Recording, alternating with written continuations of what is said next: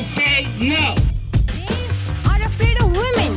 And to ask yourself, if not me, who? If not now, when? Ever accept because you are a woman as a reason for doing or not doing anything. Don't silence that voice.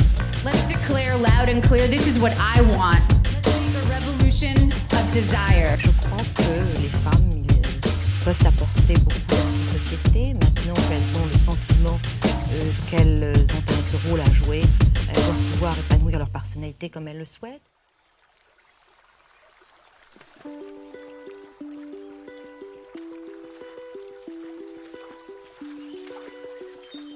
Ou comme dirait l'autre. Alors pourquoi Euh, Sans m'étaler sur le sujet, on peut dire que je n'ai jamais été catégorisée comme étant sportive? J'ai toujours été du côté créatif et littéraire de l'école, et j'étais la dernière choisie quand il fallait faire des équipes en cours de PS au collège. Autant vous dire que je ne garde pas un souvenir flamboyant de ces années-là. Pire, parce que comme beaucoup d'adolescentes, je me suis construite en opposition avec tout ça pour revendiquer cette haine du sport, comme si aucune activité ne pouvait me convenir parce que c'était pas mon truc. Alors j'ai bien tenté de faire de la danse, de l'athlétisme, tout ça, mais je pense que j'étais pas prête en fait, tout simplement. Dans ma vie, à plusieurs reprises, j'ai tenté pourtant, comme tout le monde, je me suis motivée à courir pour arrêter au bout d'une fois. J'ai été à la salle trois fois pour faire du elliptique et puis basta. Donc on peut dire que pendant quelques années, ça a pas été dingue et je me sentais toujours pas sportive. Et puis peu après cette incroyablement longue crise du Covid, je suis rentrée de Thaïlande où j'habitais pour m'installer à Nîmes, principalement pour le travail, mais j'ai pu un peu par hasard m'inscrire à une salle de sport qui proposait des cours de crossfit, d'altéro, Enfin, il y avait un peu de tout. Et si je dois admettre avoir accepté d'y mettre les pieds en premier lieu pour la réduction sur l'abonnement, je m'attendais pas à développer une vraie passion pour cet univers. Mon but avec cette longue introduction, c'est pas de vous vanter les mérites d'un sport ou de vous forcer la main vers une salle, mais de vous dire qu'au final, un bon timing, un bon entourage, un sport qui secoue quelque chose en vous, et puis au final, vous pouvez tout à fait vous plonger dans une nouvelle discipline et vous y améliorer. Donc voilà, maintenant que j'ai les pieds dans le crossfit depuis un an, dans l'altéro depuis quelques mois et dans la course depuis quelques mois aussi, je dois dire que je m'intéresse à toutes les figures féminines que je peux trouver dans cet univers. Ne m'en voulez pas, je fonctionne comme ça. Un monde dit masculin ne va pas m'empêcher de m'intéresser à quelque chose, mais j'aime toujours checker internet, des bouquins, voir si je peux toujours trouver le nom d'une femme ayant au moins essayé d'accomplir quelque chose dans ce domaine. C'est un processus qui joue un rôle très important dans ma motivation à accomplir quelque chose, et je pense juste qu'il s'agirait d'accepter que je fonctionne comme ça. Enfin, aujourd'hui, j'aimerais donc partager avec vous le résultat de mes recherches sur les femmes dans la course à pied, puisque c'est le dernier sport dans lequel je me suis récemment lancé un nouveau défi. Je prépare également un épisode sur trois femmes dans le domaine de l'haltérophilie, mais ce sera pour une prochaine discussion. Je fais un petit aparté. Quand j'ai écrit cet épisode, et donc l'introduction que vous venez d'entendre, je n'avais pas euh, de tendinite slash sciatique à la jambe droite. Euh, J'en profite donc pour ajouter que enregistrer cet épisode me fait toucher du bout des doigts un sport que je ne peux malheureusement pas pratiquer pendant quelques semaines. Donc euh, voilà, simplement pour évacuer ma frustration. En attendant, la course à pied. Je n'ai jamais vraiment eu d'a priori sur ce sport. Je dois même dire que ce n'est pas la première discipline qui me viendrait en tête si on me parlait d'inégalité entre les hommes et les femmes. Je voyais très souvent autant d'hommes que de femmes courir dans les différents parcs où je suis allée. Je suis beaucoup de coureuses sur les réseaux sociaux et donc au final, est-ce que la course à pied fut à un moment un domaine aux compétitions difficiles d'accès pour les femmes? Eh bien, vous vous en doutez, mais comme beaucoup de choses, eh oui, courir, avancer vite avec ses jambes sur une surface quelconque, figurez-vous que même ça, les femmes ont dû se battre pour avoir le droit d'être reconnues. J'aimerais donc vous parler d'une femme qui a changé le monde de la course à pied, Catherine Switzer. Catherine Switzer est une femme très connue dont son nom doit probablement vous dire quelque chose. Ou peut-être que vous ne connaissez pas son nom, mais que vous avez déjà vu la photo d'une femme participant à un marathon et poursuivie par des hommes qui tentent en vain de la retenir de courir. Si cette image vous parle, il s'agit bien de la femme dont on va détailler le parcours aujourd'hui, puisque Catherine est la première femme à avoir couru le marathon de Boston quand ce dernier était encore interdit aux femmes.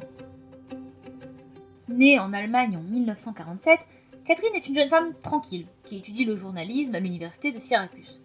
Passionnée de course à pied, elle pratique le cross-country avec un groupe de garçons de son université. Parce que vous vous en doutez, mais en fait elle n'a pas vraiment le choix étant donné qu'aucune équipe féminine n'existe à ce moment. Un beau jour, elle entend parler de Roberta Bobby Gibb. Alors là, je dois refaire une petite aparté. Un an avant l'histoire de Catherine Roberta Bobby Gibb a également pris le départ de cette fameuse course qu'est le marathon de Boston, à la différence que cette dernière n'était pas inscrite officiellement à la course. Elle la court donc en ce que l'on appellerait non enregistré. Elle n'a pas de dossard, elle se contente de faire le même trajet en même temps que les autres. Ce qui représente déjà un affront assez considérable pour les autres coureurs de l'époque, parce que malgré son suite à capuche, elle se fait reconnaître par un homme au bout de 3h21 de course et sera sanctionnée malgré l'ovation. Bref, retour à Catherine. Un an après Bobby Gibb, la jeune femme de 20 ans décide de s'inscrire officiellement au marathon de Boston, qui, je vous le rappelle, n'est pas interdit aux femmes à proprement parler, mais fortement déconseillé, fortement, fortement. Là, vous allez me dire, attendez, pourquoi est-ce qu'on interdirait aux femmes de courir? Déjà, si vous vous posez la question, sachez qu'on interdit quand même pas mal de choses aux femmes de façon totalement injustifiée, donc déjà, ça, c'est pas très étonnant. Ensuite, bah, on pensait déjà que les femmes étaient moins endurantes que les hommes et que la pratique longue de la course à pied pouvait faire, accrochez-vous bien quand même, tomber l'utérus, les rendre infertiles ou les masculiniser. Alors, euh, quoi que ça puisse vouloir dire, je vous rassure, personne n'est embauché à la fin des marathons pour ramasser des trompes de Fallope étalées par terre, et de mémoire, la course n'a jamais fait pousser un seul pénis non plus. Avec d'énormes ovaires, Catherine décide donc de s'inscrire au marathon officiellement en indiquant que ses initiales sur le formulaire pour passer incognito. Et ça fonctionne. Catherine Switzer est donc officiellement inscrite au marathon de Boston de 1967. Une fois son inscription terminée, deuxième étape, se trouver un entraîneur. Parce que bon, c'est super d'être passionné de course à pied et de cross-country, mais un marathon, ça se prépare. Elle demande donc à son entraîneur de cross-country de l'aider. Ce dernier refuse, parce que ça aurait été un peu trop facile, mais lui dit qu'il ne serait pas contre lui filer un coup de pouce à condition qu'elle fasse ses preuves. Il lui demande donc de remplir deux conditions. La première, lui montrer qu'elle est capable de tenir la distance requise du marathon, à savoir 42 km. La deuxième, être sûr que le règlement n'interdit pas explicitement aux femmes de participer à la compétition. Pour Catherine, pas de souci. Après avoir montré à son entraîneur qu'elle était capable de courir la distance demandée, et même plus, histoire de lui en mettre plein les yeux, et que le règlement ne stipulait nulle part noir sur blanc que les femmes ne pouvaient pas participer, ce dernier accepte de la coacher. Ah bah, fallait pas la provoquer. Maintenant, t'as plus le choix, frérot.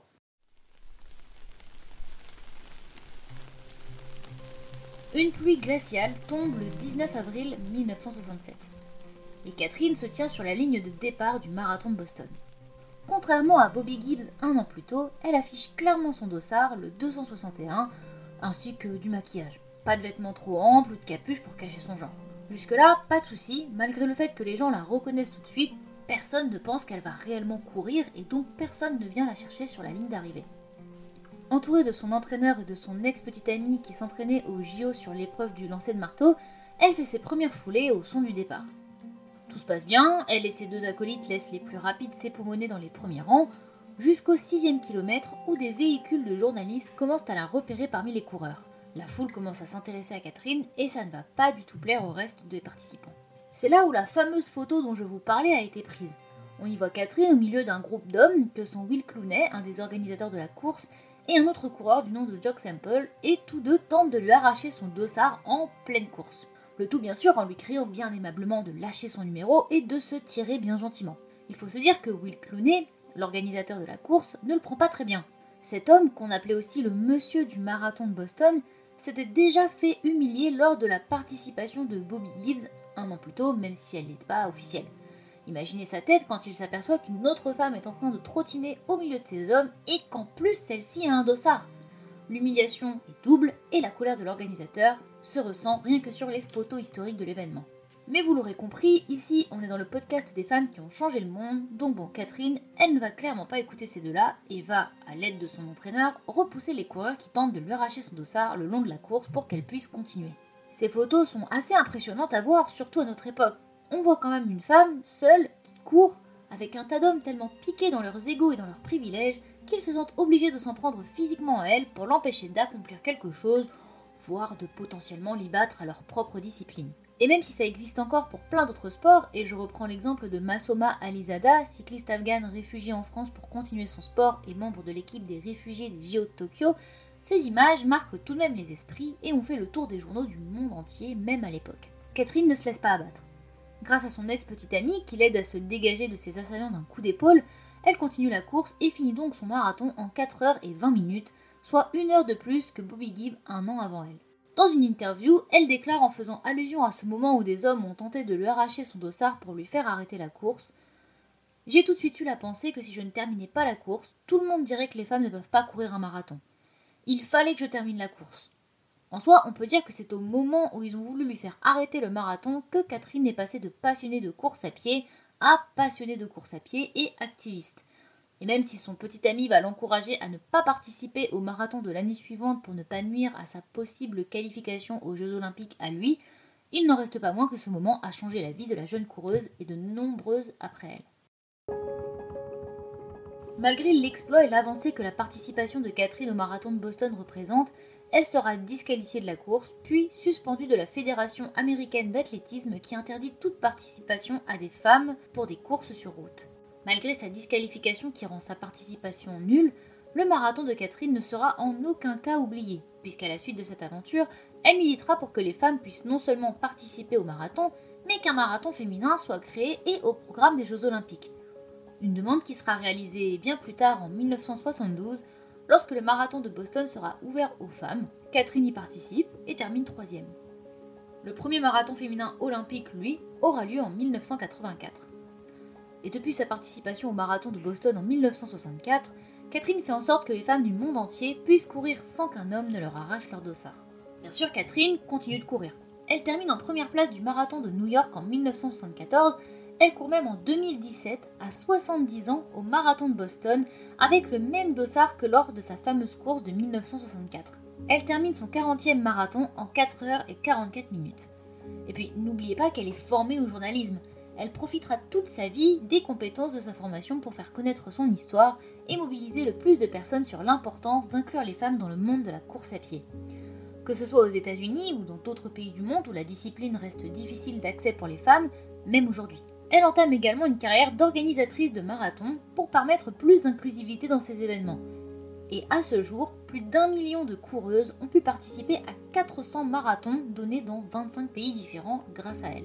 Bien sûr, vous vous doutez que tous ces exploits méritent récompense. Nommée coureuse de la décennie par le magazine Runner's World, elle fait partie des 5 athlètes intronisés au National Distance Running Hall of Fame et est inscrite au National Women's Hall of Fame en 2011 on doit énormément à Catherine Switzer.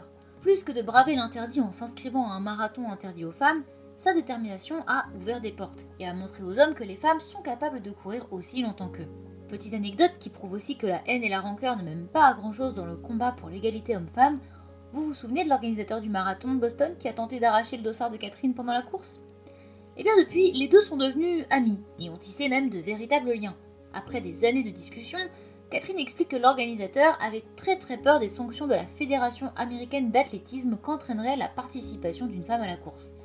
Alors, même si ça n'excuse en rien le comportement du gars, je trouve ça plutôt beau de voir que la hache de guerre a été enterrée et que l'utilité de l'acte de Catherine a finalement été reconnue de tous. Depuis, la proportion de participation des femmes au marathon de Boston a explosé, de 0% en 1972 ce taux a augmenté jusqu'à 46% en 2016. Et aujourd'hui, ce marathon a presque atteint la parité. Aux États-Unis, la proportion de femmes dans les courses à pied a même dépassé celle des hommes. J'aimerais donc terminer cet épisode par une phrase de Catherine que je trouve particulièrement inspirante et qui, j'espère, vous donnera envie de chausser votre plus belle paire de baskets pour fouler le sol d'une piste d'athlétisme.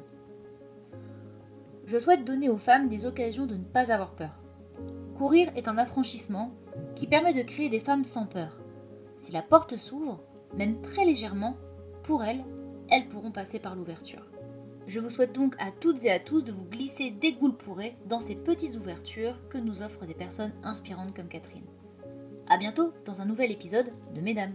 Si vous avez aimé cet épisode de Mesdames, n'hésitez pas à vous abonner au podcast via l'application de podcast que vous utilisez et à me laisser un commentaire et 5 étoiles sur Apple Podcast. C'est ce qui m'aidera à faire connaître le projet et je vous en serai grandement reconnaissante. Merci